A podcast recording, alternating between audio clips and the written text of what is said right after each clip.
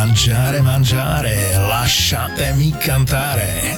Zamiluješ sa do letných vrepov v mekáči, stavme sa. Sara perché ti amo.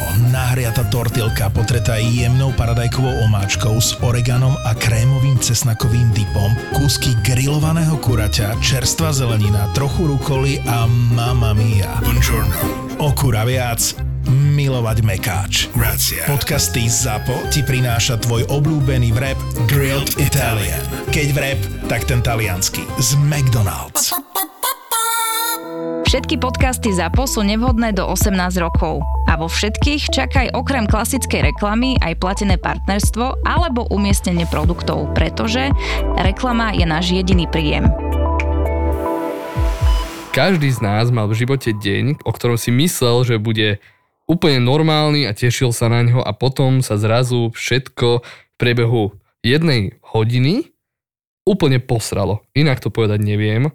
Ja som mal normálnu bežnú službu, nie víkendov, čiže nie nejakú veľkú službu, mali sme, mal som službu v strede týždňa, tým, že tam nečakáme nejaké extra veľa pacientov, ale niekedy sa stane a zrazu došla prvá sanitka, to bolo niekedy okolo 8 večer, bol to ťažký stav, mladý 26-ročný človek z nejakého krízového centra, nebol úplne že bezdomovec, ale bol taký, no, my to voláme, že kazu socialis, čiže taký sociálny prípad, ale čistý, upravený, nevyzeral na alkoholíka, v kritickom stave s bolestiami brucha. Suspektná hemateméza, čiže zvracanie krvi, ktoré síce nikto nevidel, ale vraj sa im zdalo, že mal nejakú také čierne zvratky, my to voláme, že melaneméza, lebo melena je teda čierna kolomažovitá stolica a keď to ide z hora, tak eméza ako zvracanie. Natrávená. No. Natrávená krv. No a chlapec tlakovo stabilný a čakáme na výsledky. Zobrali sme krv, mal nejaké zobrazovacie vyšetrenia, ktoré boli v poriadku. Chlapec stabilný, zrazu mi volajú z labáku, hemoglobín 60. Čiže polovička asi? Čo je, aj menej polovička. Pacient ide dole s tlakom, no a teraz čo? Teraz čakám, že pacient bude môcť ísť na príjem, ale celá nemocnica úplne plná, CIS plná, chirurgia plná, tak riešim s jedným doktorom primárom, čo kam pacienta dám. Do toho dojde druhá sanitka, Dopravná nehoda, suspektná politrauma, mladá 20-ročná kočka, ktorá nebola pripútaná, airbagy nevystreli, v 90 narazila do plota. Uh. 5 minút potom dojde ďalšia sanitka, mladý, 19-ročný chlapec, dobodaný bratom do chrbta nožom. Toto bolo v priebehu hodiny. Ešte plus som tam mal starších ľudí, ktorí tiež došli RZP alebo RLP, ktorí ale neboli až takí kritickí, ale vzhľadom na to, že mali viac tých chorôb, e, tak pôsobili. Ja som mal slzy na krajičku. So sestričkou sme sa na seba pozreli, že pane Bože, čo teraz? Nedokážem pokopiť zmýšľanie toho človeka, čo by toto vedel naraz poslať kľudným svedomím na jeden urgent, kde je jeden neatestovaný lekár, ktorý, teda ja, ktorý je mimochodom dneska je tomu, čo som presne rok po škole. Toto mi tam šupnú a ešte mi príde dôchodca, 70-ročný, s trojdňovým členkom, ktorý sa predbehol pred všetkými, rozkopol mi dvere na ambulancii, zrejme podgurážený. Mm Začal na mňa nadávať, že som absolútne neschopný, prečo ho nevyšetrím sám. Vidí, že tam niekto krváca, vidí, že tam uh, mám traumatológa, ktorý sa snaží zachrániť cievu rozťatú nožom tomu mladému dobodanému na zákrokovni a ešte po mne hodí papuču. A v čakárni som mal 6, 7, 8 detí s rozbitými hlavami. Pekne. Takže asi takto sa dokáže jeden deň v cukuletu úplne posrať, bude, aspoň trošku sa zamyslíte nad tým, že možno keď aj čakáte tie 2-3 hodinky na urgente, stále je to menej ako by ste čakali na iných urgentoch, povieme si pravdu, že na Slovensku je to aj tak, ano, lebo tých ano. lekárov je málo, urgenty sú preťažené a keď tu kolabuje zdravotníctvo, no nemôžeme sa tváriť, že všetko bude v poriadku a fungovať na 100%. Skúste sa objednať na MR a uvidíte, ale skúste sa vžiť aj do tých ľudí, ktorí potrebujú viac tú pomoc ako vy, ja viem, že každý máme určité hodiny, ktoré si vieme predstaviť, že strávime s blízkymi, alebo v kine, alebo na večeri a určite nechceme pozrieť na steny čakárny v nemocnici, ale nie za cenu toho, že ja tam ratujem niekomu život, že sa snažím aj urobiť to posledné, len aby som nebol ten, čo bude musieť volať rodine toho niekoho a povedal, viete, ale mali sme tu toho plno, no je mi to lúto, Nevšimol som si, že mal nízky tlak, nevšimol som si, že krváca aj z konečníku, nestihol som vypísať žiadanku na CT, nestihol som obvolať chirurga, aby ho rýchlo zoperoval, lebo to sa reálne môže stať. A ešte plus do toho ťa niekto stresuje z čakárne s blbosťou. Áno. A toto je chyba toho systému. Prečo musíme ošetrovať staré týždňové úrazy, nevieme povedať nie. Toto sa ma pýtajú aj tí ľudia, no je to preto, lebo akurát dneska sme sa o tom spolu rozprávali, Joško, že je to preto, lebo aj z úplnej prkotiny môže byť vážna vec. Áno. Zlomený kotník môže skončiť emboliou, buknutý hrudník môže skončiť pneumotoraxom. Iba trošku kašlem a mám polovicu plúc plasnuté. Môže sa stať, preto ja nechcem byť ten lekár, ktorý na to dá svoju pečiatku a preto ja sa bojím o tých pacientov. Z takejto služby, to teraz som sa nespamätal, ak mám pravdu povedať.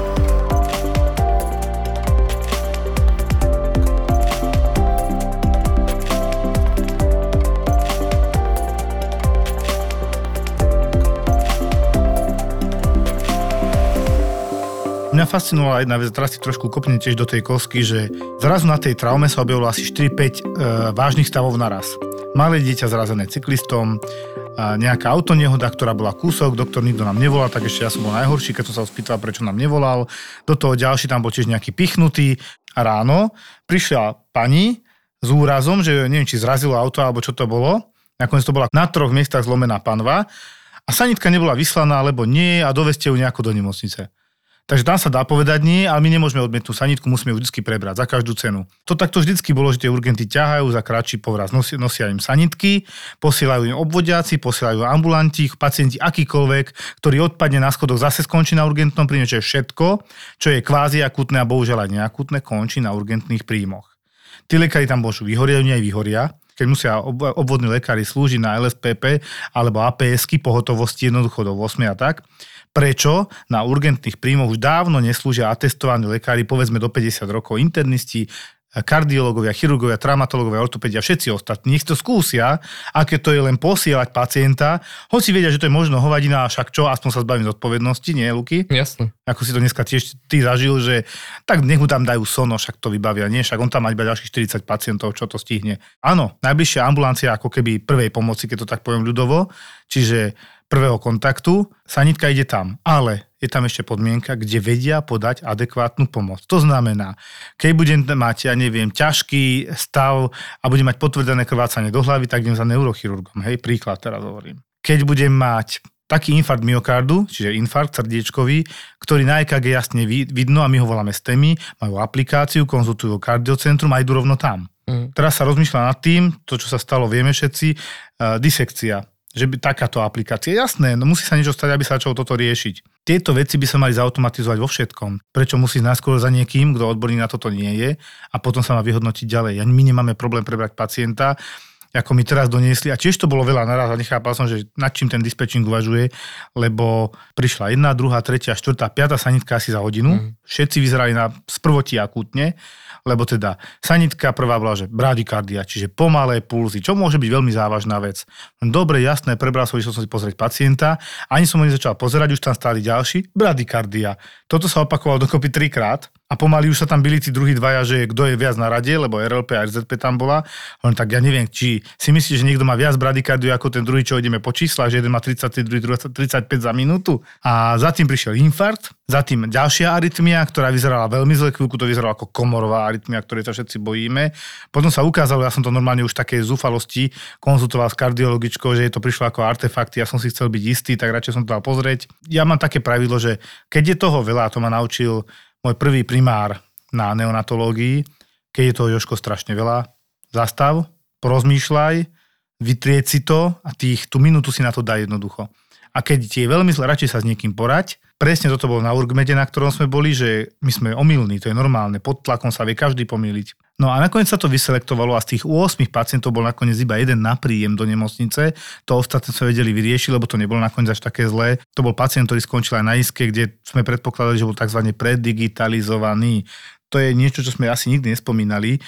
My máme jeden perfektný liek, digoxín, mm, na fibrilačnú arytmiu, jak to volajú záchranári naši že proste máme predsieňovú arytmiu, ktorá vzniká teda v hornej časti srdca, ktorá síce nie je priamo život ohrozujúca, ale je veľmi nebezpečná v zmysle porážky, v zmysle zlyhávania srdca a niektorí pacienti, ktorí už sú starší a majú chronické zlyhanie srdca, že ich zavodňuje, zadýchavajú sa a tak ďalej, tam je výborná liečba na spomalenie toho srdiečka, aby sme sa vyhli tomu horšiemu zlyhaniu alebo exacerbácii, keď to tak poviem, zhoršeniu, jednoducho dať digoxín. To je starý dobrý liek, ktorý má dosť veľa nežiaducich účinkov. Kvôli tomu tam je také redukované podávanie, že väčšinou 0,125 mg v tabletkách, 5 krát do týždňa, sobota, nedela, pauza. Tento pacient, ja neviem, čo sa tam stalo, nebola tam sobota, nedela, pauza písaná, už keď som pozeral tú liečbu a zrejme aj si mohol dať nechťac viac starší pacient. No ale prišiel s tým, že mal 32 pulzov, to bol jeden z tých viacerých. A presne existuje také, že vyšetrenie na hladinu digoxínu a ono chvíľku trvá. Takže kým ja mám výsledok, čo s tým pacientom, musím ho prijať na monitorovacie lôžko, sledovať jeho pulzy, či nebude potrebovať tzv. zastimulovať. To znamená, buď mu zaviesť elektrodu, ktorá mu bude zvyšovať pulzy a udržiavať ho pri živote s prepáčením do srdca, alebo teda medikamentózne liekmi skúsiť udržiavať ten rytmus taký, aby bol v pohode. Ale pokiaľ ti ho nekolabuje tých 35-40 pulzov nám stačí, hej. On leží a my odsledujeme, že keď sa ten digoxín vysíti, existuje aj protiliek antidigoxín, ale my sme ešte nemali tú hladinu. A s týmto som ja išiel na tú isku potom do služby a to bol vlastne nakoniec jediný pacient, ktorého som prijal. Pente sa podarilo z nuly vybudovať druhú najväčšiu sieť lekární v Strednej Európe. Lekárne Dr. Max svojim zákazníkom ponúkajú kvalitné služby a odborné poradenstvo a ich produkty sú dostupné aj online vďaka internetovej lekárni. Už v niekoľkých lekárniach po Slovensku zohráva dôležitú úlohu aj robot Rova, ktorý odbremenuje lekárnikov od rutinnej práce. Už viac nemusia lieky hľadať v sklade. Robot im ich dodá priamo do rúk. Lekárnici tak majú viac času na konzultácie s pacientmi. A nie len to. Priamo v lekárniach Dr. Max môžeš absolvovať základné preventívne vyšetrenia a nemusíš tak i hneď stráviť deň v čakárni u svojho lekára. Aj takto môžu vyzerať lekárne budúcnosti. Penta. Zlepšujeme zdravotníctvo.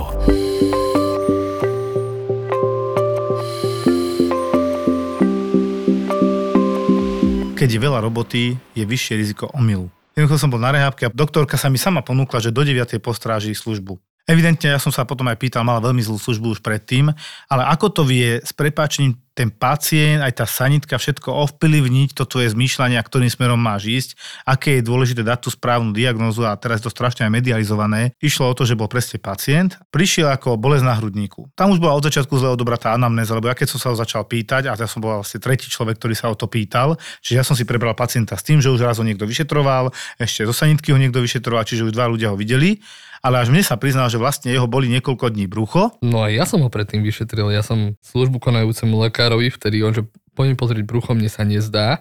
Ja som si ho vyšetril a povedal som, že áno, ale že jeho dlhodobo bolí to brucho a dokonca, že má tapotment pozitívny. Čo je tapotment, sme dlho Tapotment, poklop na miesto obličiek a keď je oblička zapálená alebo upchatá alebo proste niečím iritované, tá kapsula obličky, no tak to boli. Hej, ten pacient vyskočí z lôžka. Tak a niekedy to nemusí byť ani oblička, že? A niekedy to ani nie je oblička, no, pokračuj. No jednoducho, ten pacient, keď som si ho poctivo vyšetril, tak z anamnestických údajov, to je to, čo mi ten pacient povedal, 60-ročný chlap, môžeme volať pán Cesnak, tak pán Cesnak mi hovorí, že no, Viete, mňa už dlhšie bolo brucho, ale teraz sa mi to začalo tlačiť aj na hrudník, potom do krížov a zvracať ste nezvracali, že nie, nie, nezvracal som.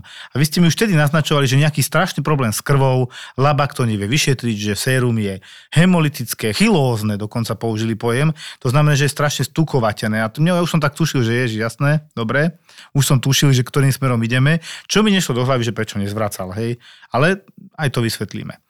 A teda šiel som si za tým, že z môjho pohľadu, keď si presne aj ty povedal, tapotmen vľavo pozitívny, dobre, vzadu je tá oblička vľavo, hej, ale ešte tam máme, povedzme, že spredu trošku čreva, nejaké cievy a ešte tam máme chvost pankreasu, to je mm-hmm. časť pankreasu. A on fakt, že vyskočil na tej ľavej strane, ja som si ho znova aj spolu sme si ho vyšetrili a už sme išli tým smerom, že mm, ten pankreas vyzerá podozrivo. Ale potom nakoniec na veľa, na veľa niektoré výsledky nám vypluli, ale to už ja som pacienta medzi tým poslal na CT, presvedčený, že tam je ten zápal pankreasu a dosť veľký. A tie výsledky neboli také strašné. Neboli. Naozaj, že akože keby mal len tie výsledky, viem si predstaviť 80% doktorov, ktorí ho pošlú domov. Súhlasíš, Lukáš? Jasné, jasné. Ako amylázy, lipázy, ktoré mám normu do 2, do 3, bolo, že 6, 6, nič strašné. CRP zápalový parametr myslím 20 či 30, tak mm. nejak. Dobre, mal chylózne sérum, ježiš, no dobre, ale čo to znamená? Treba si to vedieť iba preložiť. No my sme si aj hovorili, že čo by to mohlo znamenať, to chylózne sérum, kebyže, kebyže nemyslíme na ten pankreas vyslovene, že čo by to mohlo znamenať. No pankreatitída by to mohla byť, že máš... To je tá, čím sme išli. Áno. Druhá možnosť, nejaká familiárna hyperlipidémia, čiže prirodzene hypercholesterolémia. geneticky dané, Áno, áno. zdedené, veľmi vysoké tuky vo vašej krvi, čo je závažné ochorenie, hej. Mhm. Infarkty, 20 a tak. Tak. No a potom ešte tá lipodistrofia, čo si hovoril, ďalšie takéto genetické ochorenie, čiže niečo veľmi raritné a niečo relatívne dosť časté. A teraz tam máš bolesti brucha v podstate, ktoré vyžarujú dosť typicky, hej, lebo pankreas vie dobre vyžarovať aj do hrudníka na hrudníkovú kosť. Ako prebodnutý nožom, tak to ľudia Tak to presne hovoria. On to aj tak povedal inak. Podľa mňa tam bol problém, že on to mal dlhšie a trošku to zanedbával. On kedy si Mhm. popíjal, teraz už nepije, chvala Bohu. Bolo CT teda, výsledky nič moc a na CT teda už sme si to pozerali spolu a že Doriti, kde je ten chvost pankreasu? Tam nič není. Ja, ja, ja to prirovnám k niečomu. Asi ak keď e, pankreas je taká dažďovečka na ceste a keď na nej zaflekujete podrážkou, tak tak nejak vyzeral ten, ten pankreas, že pekný, pekný, puf, rozmazané. No a toto sme tam i videli a ešte kopec tekutiny okolo. No a potvrdila to pani doktorka, ktorá tam napísala tú nešťastnú vetu, že 30% chvosta, respektíve pankreasu celého, že 30% na nekróza pankreasu, prevažne toho chvosta, Mhm. tej časti pankreasu, to je hlava a chvost, hej, tak si to predstavte vyslovene ako Slovensko. A teraz ten východ a časť stredného Slovenska prdeli. A teraz ten východ je úplne, to tam je rozdrapkané, nič tam není a ako tak dobre západ, ten tam funguje, to je tá hlava pankreasu, tá podstatná časť, ale je to prúser. Prečo?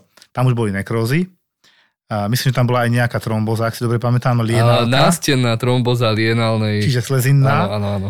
Preto to tak bolo, ten tá potmelov vľavo je ešte slezina, to sme nepovedali, hej. Čiže, ale tam bola opuchnutá oblička, ten pankreas keli, tekutina a tá slezina zväčšená, hej. Toto všetko tam bolelo a keď sme ho ťukli, samozrejme išiel vyskočiť do neba, ako keby mal kameň v obličke alebo obrovský zápal v obličke, čo nemal teda, hej. Takže bol prijatý úplne bez slova, bez problémov potom na chirurgiu u nás a na, dokonca na CISku, Mhm. lebo to nie je sranda. Napriek tomu, že má relatívne dobré zápalovky, lebo to nie je len o tom, o tých odberoch, proste to treba rozmýšľať pri tom. A ďalšia pacientka presne tiež z počiatku vyzerala ako taká obyčajná hypertenzia, že ona má 190 na 90 a vlastne to sa stalo ale teraz prvýkrát a teda dali jej liek na tlak, to kleslo a tak som sa aj tiež ujal a sa mi to ale nezdalo, že a odkedy to máte? No od soboty. Vy ste sa liečili na tlak. Nie je to tu tak náhle, tak z ničoho nič a okrem toho, čo vám je. No ja, mne trpne pravá strana tváre, čo je také polosubjektívne, ťažko sa to overuje, Mm. či to naozaj cíti, necíti, ale ty vieš proste v podstate hľadkať toho pacienta, hej. A keď som sa začal viac a viac pýtať, tak sa ukázalo vlastne, že trpne a necíti si dobre, takže taký subjektívny pocit necitlivosti pravej strany tváre, vlastne aj krk, celá pravá horná končatina, trup a vlastne aj dolná končatina. A celé sme to prešli tým hladkaním, s prepačením, tak toto nazvem. A ona vlastne, to sa volá, že hemihypestézia po našom. Čiže ona má oslabenú citlivosť, vnímavosť a taká tá percepcia všetkého tohto vpravo. Napriek tomu, že mala negatívne CT, dokonca aj s kontrastným vyšetrením na cievy, tá pacientka, mňa to veľmi potešilo, ten neurolog bez slova, ona ide hore. Napriek tomu, lebo ty si presne tiež začal, sme sa o tom bavili, talamus, brána do vedomia inak. Časť mozgu, ktorá je, kadeľ idú všetky dráhy takmer, a je taká, taká kontroverzná, že proste treba len nad tým uvažovať a myslieť. Jednoducho ju, prijali s tým, že je treba dorobiť emerko a mozgové cievy, to znamená pozrečine sú zúžené alebo niečo takéto. Mm. Tak bola úplne legartis, čiže podľa správnosti prijatá. Ja som bol aj strašne rád, lebo ja toto to smrdí niečím zlým, hej. Ja tým pacientom sa snažím veriť. Ale nie, že si bude niekto myslieť, že, teda, že ja som bombový, nie som, ale celé to je iba o tom, že snažiť sa veriť tým pacientom, ale keď ich máte strašne veľa naraz, je vysoká pravdepodobnosť chyby a celý problém na zdravotníctve na Slovensku je, je nás málo. A sme unavení. Druhý problém. Tak. Prečo v Čechách mne povie známy kamarát Arista, ktorý u nás robil, že on tam má tri služby ako Arista a nemá ani jeden dôvod sa vrátiť na Slovensko, tu bude mať sedem. A o nich tam je niekoľko, akože v službe, tu nás je oveľa menej, to je problém. Mňa strašne fascinuje na tomto, že ty si není ani chirurg, ani neurolog a podarilo sa ti zdiagnostikovať e, tieto veci, ale to si nezdiagnostikoval preto, lebo by si bol nejaký špecialista v tomto, alebo by si o tom písal diplomovky a neviem čo. Nie, ty si sa proste jednoducho toho pacienta dotkol a mne pacienti niekedy sami vyčítajú, prečo ich musím pred rentgenom vidieť. Udrú si ruku, mňa boli lakeť, prečo ma chcete ešte vidieť, pošlite ma na rentgen, či to nie je zlomené. No v poriadku, trpnú mám prsty, kapilárny návrat, hej, či je adekvátne Áno. preklad. Ja si na toto dávam pozor, lebo toto poslať domov dieťa s nejakou nedokrvenou končetinou, prúser, alebo nejaké poškodenie nervu. A to nie, že môj prúser, mne by bolo normálne ľúto toho niekoho. My lekári nie sme zase také prepáčením svine, že len sa snažíme kryť si chrbáty a sme jedna banda, akoby jedna pacientka, ty vieš, ktorá To, čo povedala. hovoria, no. Hej, hej. Ale nie, nám naozaj záleží na tých ľuďoch, ale keď už sme e, vyčerpaní, my sme vystresovaní aj z toho, že my na sebe cítime, že už to není ono a my sa bojíme, že urobíme chybu. A my sme preto tak v zadku, že Pane Bože, nech mi teraz nedojde nič vážne, lebo čo keď teraz nám dojde nejaký taký úplne, že breakdown a nebudem sa vedieť sústrediť na toho pacienta, alebo náhodou niečo pre, prehliadnem. Také dni sú a čím viac toho je a toho, a stále toho bude viac a viac. Ide leto, na urgente máme každý rok viac a viac pacientov, ja mám alergiu, akože hoci čo sa môže pokašľať. Alergiu myslíš na pele trávie, nie na pacientov, hej, to si Á, nechcel áno, áno, áno. Ale to je presne to. A ty si povieš, že po 8 hodinách, že potrebuješ nejakú krátku prestávku, lebo ťa porazí, nešťal si, nejedol si a vonku ti niekto za to vynadá ešte. Áno. Predstavte si to. Práve po tých 8 hodinách sa zatvárajú všetky ambulancie, to znamená chirurgická ambulancia, traumatologická ambulancia. A čo sa nestihne, lebo aj ja viem, že tam aj oni majú plno, aj ich ale čo sa nestihne, logicky oni, tí pacienti neprídu na druhý deň, lebo už keď majú týždňový úraz, nie všetci, ale sú aj takí, už keď majú týždňový úraz a už to ráno idú na, na traumatológiu, aby si to konečne dali pozrieť, tak už nepôjdu domov a nedojdu na ďalší deň. Oni chcú byť vyšetrení a o to viac sú nervózni, lebo od rána čakajú. Nahrnie sa to na urgent. To isté aj u teba, Joško. Ja viem. Nahrnie sa ti to tam. Typické je teraz strašne veľa chodí neurologických pacientov, lebo neurologové majú termíny, aké majú, lebo majú obrovský nával. Všetky tie chrbtice idú na urgentný príjem. A to nie len na našej, mm. to je všade, však na Antolskej to tak bolo. A to tam ale nemá čo hľadať, oni neumierajú. Ich to bolí, my im radi pomôžeme. Ale čo na úkor niekoho vážne chorého, ktorý umiera? Veď ja som tam, a to, to bolo kedy v pondelok alebo v piatok ešte, no volal som do kardiocentra už tretieho alebo koľkatého pacienta, že ďalší infarkt, 60-ročný chlap. Potom sme mali 30-ročného, to som ti tiež hovoril. No. No proste takíto ľudia, už to nechcem opakovať dokola, tých infarktov je veľa a v poslednej dobe strašne veľa. A ty máš na úkor infarktu riešiť chrbticu? Alebo na úkor infarktu máš riešiť to, že nastavenie na lieky na tlak, lebo obvodiak nameral 180 na 100, veď toto nie je normálne, hej. A ten pacient je úplne v pohode, nepoviem, keď má hypertenznú krízu, o ktorej sme hovorili, že ho tláči na hrudníku, točí sa mu hlava, grca, to sú tie prejavy, hej. Nie, on má 5 rokov neliečený tlak, teraz sme sa zlakli, lebo sme namerali toto, a však vy ho potrebujete nastaviť na tlak. Kľudne ho pošlite za internistom, na to sú tam, hej, nech ho nastaví, nech ho pozrie, keď sa teda obávate, že to nebude úplne dobré. Urobte mu to EKG, Zas máme výborné aj dneska pani doktorka z obvodu nejaká v Dolných Salibách, pozdravujem pani doktorka, veľmi správne vyhodnotila pacienta, ktorého evidentne aj videla a ja som nepotreboval nič iné, iba klinické vyšetrenie. Ona urobila odbry, kde bolo CRP zápalový parameter 188, 80-ročný pán, ktorý zanedbal svoje ochorenie, lebo niekoľko týždňov sa nesíti dobre, ale len som si ho popočúval, celé ľavé krídlo, to plúco, zle dýchalo, proste som skoro nepočul to dýchanie, e, dole už vôbec, čiže jednoznačne je tam nejaká tekutina a vpravo dýchal čisto. Ešte som sa ho spýtal, keď ležíte na tej ľavej strane, lepšie sa dýcha, že? Áno, áno, áno. A úplne v pohode som už vedel, čo mu je. Hej, že tam proste bude tekutina, zrejme na to nasadnutý zápal, lebo sa to neriešilo. Pri zlyhaní srdca možno niečom ďalšom. Hej, to jednoznačne nápríjem, zavolal som primárovi a nebol problém. A v zápäte prišiel veľmi vtipný pán, ktorý teda ale vtipne nezačal, kde ho priviezla sanitka s tým, že museli vybuchnúť hasiči dvere. On tam ležal nevieme koľko. Ja ani neviem, kto mu volal sanitku, nejaký príbuzný, že sa mu nevedeli dovolať. Tamto avel vidíme, hej. Toto je úplne indikované, to chápem, lebo čo odpadol starší pán, nevedel, čo sa deje. On, že sa nevedel postaviť na vlastné nohy, Parkinsonik vytrasený. No a potom to teda viedlo k tomu, že on začiatku vyzeral, že to nebude také hrozné, dobrý tlak, dobrý puls, dobré EKG, že čo, trošku sa tráse, však Parkinsonik, lenže keď som pozeral lieky, žiadne tam na Parkinsona neboli. Toto celkom som nepochopil. Keď vyšli výsledky, väčšina boli fajn. Ja som sa bál, že bude mať embóliu, lebo tam suponovali už v rámci liečby niekde u úvodného lekára, že nádor pečenie, čo sa ale vylúčilo tak ja som sa chvíľku bál, kým sme sa bavili o nádore pečenie, či tam nebude embolia do plúc.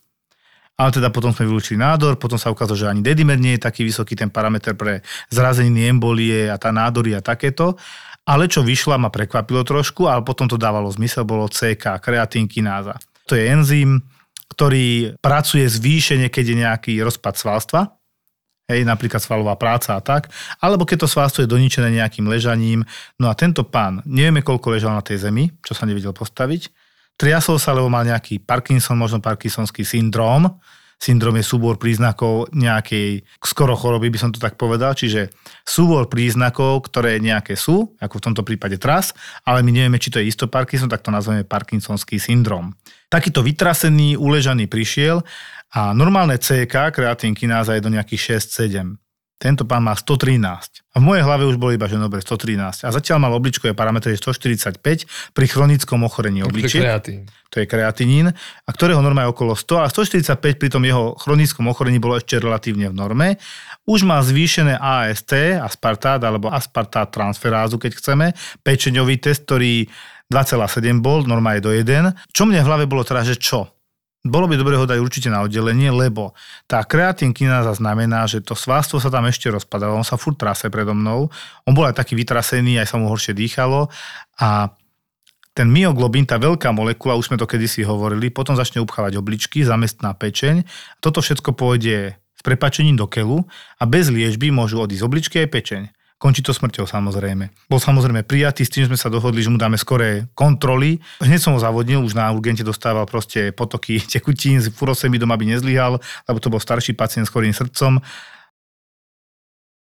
No a bol okamžite prijatý s perspektívou, že budeme alkalizovať moč, to znamená, že sa budeme snažiť dávať látky, ktoré zabránia tzv. tubulárnej acidóze, lebo takto skončí. Jednoducho ideme zachráňovať obličky, koľko sa bude dať na internom oddelení a uvidíme, čo to dá. Bez dialýzy sa pokúsime. On k tomu nemusí dojsť, keď to dobre urobíme, hej, lebo on prišiel ešte relatívne skoro, ale 113 je dosť. Čiže rabdomyolíza, Tak sa to volá, rozpad svalstva. rozpad svalstva. Zapričinená Parkinsonským syndromom a uležaním takým, čo bol doma. Počuj, existuje okrem rabdomyolízy aj leomyolíza? Nepočul som o tom ešte. Rabdomyolíza je teda rozpad priešemprovaného svalstva. Áno. A leomyolíza by bola hladkého svalstva, takého, čo neovládame vôľou. Je to nepravdepodobné, to sú vnútorné orgány, viac menej vystelka, cieva a tak ďalej. Ale myolíza na srdci v podstate, myokarditida existuje a to je Mhm. tiež prúser obrovský, ktorý, mali sme pacienta mladého, 20, 30 niečo ročný, došiel Michalan. Taký bol bledý šedý Mhm. a že ho boli na hrudníku.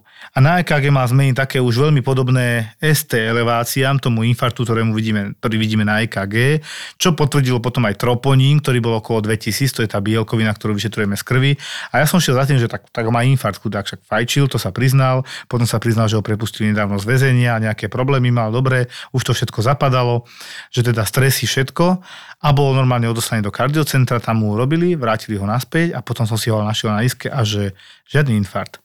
Perimyokarditída, čiže zápal svaloviny a okolia na srdci a, a netuším, kde to chytil, hej, lebo nemá také vysoké zápalové parametre, ale ako všetko bolo lege artis, lebo ty musíš pozrieť cievy, nie sú upchaté, tak hľadaš ďalej, čo, čo je tomu srdcu.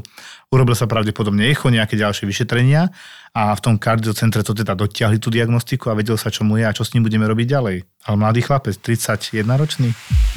Takisto ako treba tekutiny príjmať počas celého roka, takisto si treba aj ovocie užívať počas celého roka. Najviac sa nám žiada, keď sú teplé dni. Veľmi obľúbený býva melón, Mm, alebo niečo zo záhradky. poteší aj exotika ako napríklad citrusy alebo mango. No proste ovocie alebo niečo s príchuťou ovocia, to ťa nikdy neomrzí, to poteší vždy. Ale hlavne ťa to osvieži.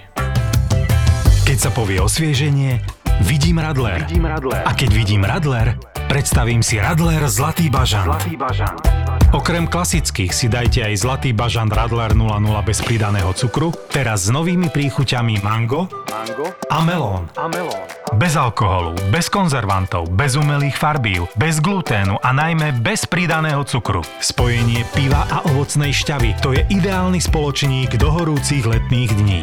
Nový Zlatý bažant Radler 00 Mango a Zlatý bažant Radler 00 Melón bez pridaného cukru. To je chuť leta a skvelých zážitkov.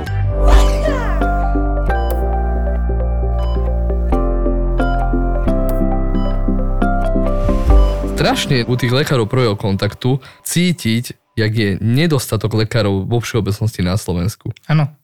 Lebo my by sme, my by sme toho vedeli toľko stihnúť, by sme sa s vami vedeli toľko tak porozprávať, prestaviť vás na liečbu, odporučiť vám hen také onaké vyšetrenie, vysvetliť vám, prečo to robíme, nie že vy príjete na nejaké vyšetrenie a no bohužiaľ došli ste ku mne v nočnej, ja som mal na vás asi 20 minút, lebo už mi trieskali na dvere, tak som vám povedal, dobre, ale pojďte na kontrolu na gastro, pretože mne sa tam nezdalo toto, ale nepoviem vám už, že a prečo to vzniklo, až čo to môže byť, lebo sa spoliam na to, že ten špecialista vám to vysvetlí, ktorý už aj tak nemá e, na toto čas pri tom pacientovi, lebo aj tam je nápor.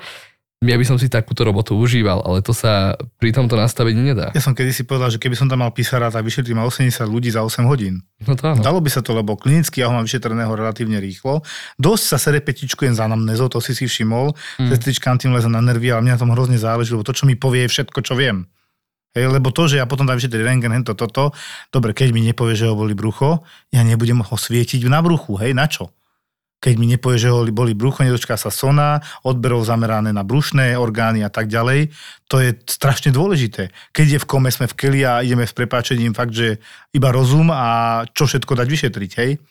No a keby nás bolo oveľa viac, krásne si rozdelíme robotu a ja si viem predstaviť, že ja beriem takých tých najakutnejších, najkomplikovanejších, sú tam aj poradný orgán, aj všetko, že takto aj robíme a sám vieš, že ja si dole aj v službe zisky prídem dole pozrieť tých pacientov, keď ma aj volajú. Ja nejdem ani pozrieť na tie odbery, to mi on povie a zavolá, hej. Idem si pozrieť, ja idem za pacientom fyzicky. Chcem ho vidieť, ako vyzerá, Klinicky. čo mu je, na čo sa reálne stiažuje, hej. A myslím na tie najhoršie veci ako na najdôležitejšie, to znamená, lekár na urgentnom príjme má myslieť na tieto veci. To znamená porážka, poškodenie mozgu, akútne, akékoľvek iné a všetko k tomu vedúce, so srdcom, s plúcami, pánka, všetky tie základne život e, dôležité orgány a medzi ne patrí samozrejme aj tepna napríklad, hej, hlavná tepná aorta, ale na to treba trošku myslieť, akože nie je to ľahké. Ja som zažil kedysi dávno, tiež som bol presvedčený, že toto bude chudokovnosť, hej. Mladá baba ešte v Petržálke, potvrdila sa anémia okolo 60 hemoglobín, čiže ťažká anémia na podanie krvi, ale ona ti aj udávala, že aj tlačí na hrudníku, čo sa všetko dalo prisúdiť tej ťažkej anémii, chudokrvnosti, že tlaky na hrudníku, stiažené dýchanie, bušie srdce, všetko to sedelo krásne a tej atestovanej doktorke ľudské niečo nesedelo a to je ten, tá skúsenosť. Podľa mňa teraz by som to už mala ja, ale vtedy som nemal. A ona hovorí, Jožko, dorobme ešte dedimery a uvidíme. Myslíš, že by mohla mať emboliu, keď je chudokrvná, to už je aká vec. Predstav si, že mala. Tá baba bola chudokrvná a ešte mala aj emboliu do plúc. Išla aj na CT, tam sa to potvrdilo, bola masívna, bola prijatá na isku a akože klobúk dole, lebo ju zachránili, lebo to je sranda, ako dve takéto veci naraz, fú, fú, byť staršia, keď mala 60-70, tak neviem. Tým, že mala nejakých 20-25 rokov, ona bola vykrvácaná, myslím, že to bolo niečo zo ženských orgánov a zároveň mala tá emboliu, fajčiarka a tak. Ale že na to myslela tá doktorka, že ty musíš stále pochybovať o tej svojej. Ty to robíš tiež inak veľmi dobre, že rozmýšľaš. Stále pochybuješ Pochybujem o tej diagnoze. Kým proste si si není istý a nemáš to vylúčené. Toto je fajn, len zaberá to strašne veľa času a energie. Potom si hovoríš presne, či ti nestojí niečo vonku akutnejšie alebo ti dojde sanitka, ktorá ti doveze a tvári sa to strašne akutne a není, alebo sa netvári tak strašne akutne a nakoniec je. Toto je presne to, čo treba tých lekárov proste natlačiť do, tý, do toho prvého kontaktu. Ambulantný systém treba dať dokopy a keď to bude fungovať, skončí menej ľudí v nemocniciach.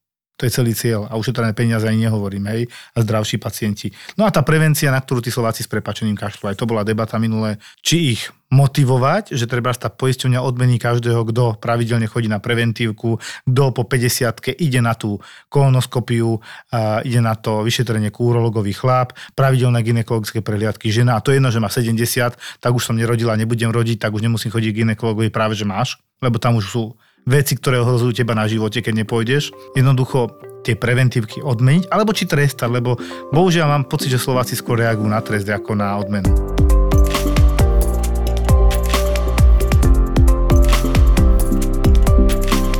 No, Luky, koľko má človek obličiek? No, taký normálny deň dve, ale v pondelok mal jeden tri, 3. 3, áno. Taký môj jeden pacient, akože ja som, ja som neberil vlastným očiam, lebo už predtým bol v inom meste vyšetrený nejakým sonografistom a bol to akože suspekt na cholecystitida, čiže zápal žlčníka. Čiže išiel s problémami s bruchom. Áno, že také nejaké také nešpecifické bolesti má pod pravým rebrovým oblúkom. A štandardne hovorím, že dobre, no máte sono, ale na sone sa nedala ani vyslovene potvrdiť, ani vylúčiť tá cholecystitída, lebo to bola taká, že nejaká divná, že akalkulózna, čiže bez kameňa, neočakávaná. No a v tomto prípade hovorím, tak dáme vám urobiť CT. Že čisto len pre istotu, či tam náhodou nebude nejaká hepatopatia, či tam nebude ten pankreas, Čiže lebo... poškodenie pečenie, pankreasu, Áno. niečo. No a keď sa robí sono vyšetrenie, uh, máme také zaužívané zvyky, že síce ja sa opýtam iba na jednu otázku, napríklad či je ten žlčník zapálený, či je to slepečevo zapálené, alebo nejak takto ja postupujem. Pýtam sa jednu otázku, ale zvykom je, popíše sa celá brušná dutina. Áno. Hej, je tam nejaký protokol, podľa ktorého sa robí zobrazovacie vyšetrenie, nakoľko ultrazvuk je neopakovateľné vyšetrenie, čiže čo lekár uvidí sondou, to si napíše, druhý lekár to už môže na druhý deň vidieť úplne inak a z iného uhla sa na to pozerať. Nie je to jak CT, že mám z toho fotku, mám z toho len proste hovorené slovo. A v tomto prípade tam teda bolo popísané, že obličky sú štandardnej veľkosti normálneho uloženia. Robili sme CT a pozerám 1, 2, 3, 3 obličky, ale všetky funkčné. Ja som bola na našej primárke, že to dobre vidím a ona, že áno, čo ste mali, to ste ešte nevideli. Hovorím, že tak akože rok som po škole. ale naozaj, naozaj, Tak potom sa ja som ešte priamo tri obličky nevidel. No. Môže byť duplex ako na jednej strane, ale vyslovene, ako oni- boli jak, dve vedľa seba a jedna? Ako podkovička. Tak to som videl, ja, akože to No. áno. Ako podkovička, ale vyslovene, že si vedel narátať tie kalichy, čo sú tam, že, že nadmerný počet, že asi tri Čiže ako zdvojená zrastia. oblička a oblička. Tak. Áno, áno. Lebo ja som si čas predstavoval, že sú vyslovene tri celé obličky, ale chápem, čo myslíš, lebo je Ren duplex a Re- Ren arcuatum, ale to je jedno, proste jednoducho iná je zdvojená tá oblička, hej. Hovorím, že no vy môžete jednu darovať, on sa zasmial, ale neviem, či ma pochopil, lebo on si naozaj začal brať akože vážne, že môže ma no jednu darovať, aj by to niekomu pomohlo, keby som ju daroval. Hovorí, nie, vy máte zrastené, ja si vás robím srandu, ale uh, no nechcel by som takto dostať koliku, takú renálnu. Keďže jeho vlastne močovo... Dvojitá oblička, dvojitá bolesť. Asi áno. Najmä keď sú také poprepájané. Upchá Chápem. sa jedna, upchajú sa všetky, alebo ako to oni majú. No podľa toho, keď to steče do spoločného vývodu, tak áno. No ale každá mala zvlášť vývod, pozor. A Ja viete som čo? nevidel to CT. Poviete nám vy, mám CT nahrané na mobile s do- dovolením pacienta, dáme to na Dr. Ma Filipa Official na Instagram, A to do? na Facebookčík, Twitter, proste kam sa zmestí, tam to dáme.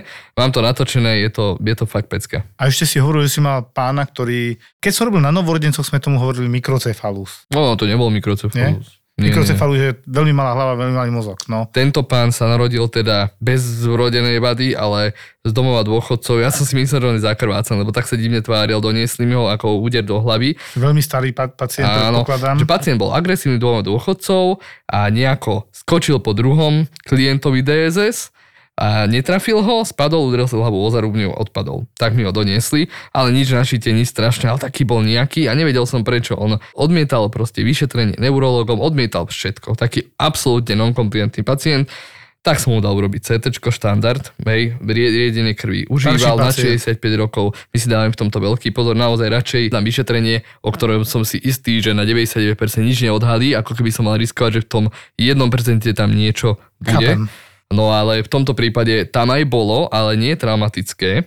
My máme často uh, znovu, tak jak pri ultrazvuku, popisuje sa celá hlava a síce sa pýtam na to, či sú tam aktuálne traumatické zmeny na skelete alebo na mozgovom tkanive, ale uh, oni mi popíšu všetko. To znamená, keď je tam atrofia, čiže zredukovanie mozgového tkaniva, následkom nejakej demencie napríklad. Je tam toho mozgu menej. Ako by malo, Áno. áno, alebo či je tam nejaká stará porážka, alebo či je tam stará zlomenina, tumor, lebo ja sa nepýtam na tumor, ale niekedy sú to vedľajšie nálezy, cysty často. No a v tomto prípade tam toho mozgového tkaniva bolo menej, ako by malo a bolo to veľmi zaujímavé, lebo ten mozog vyzeral ako vykusnutý z obok strán, Uh-huh. ako keby tam bola, bolo nejaké tmavé fluidum, loptičky tmavé v tom mozgu. Diery dve. No. Diery, hej, hej, hej. Ale nielen dve, oni ich bolo viac na, na viacerých miestach.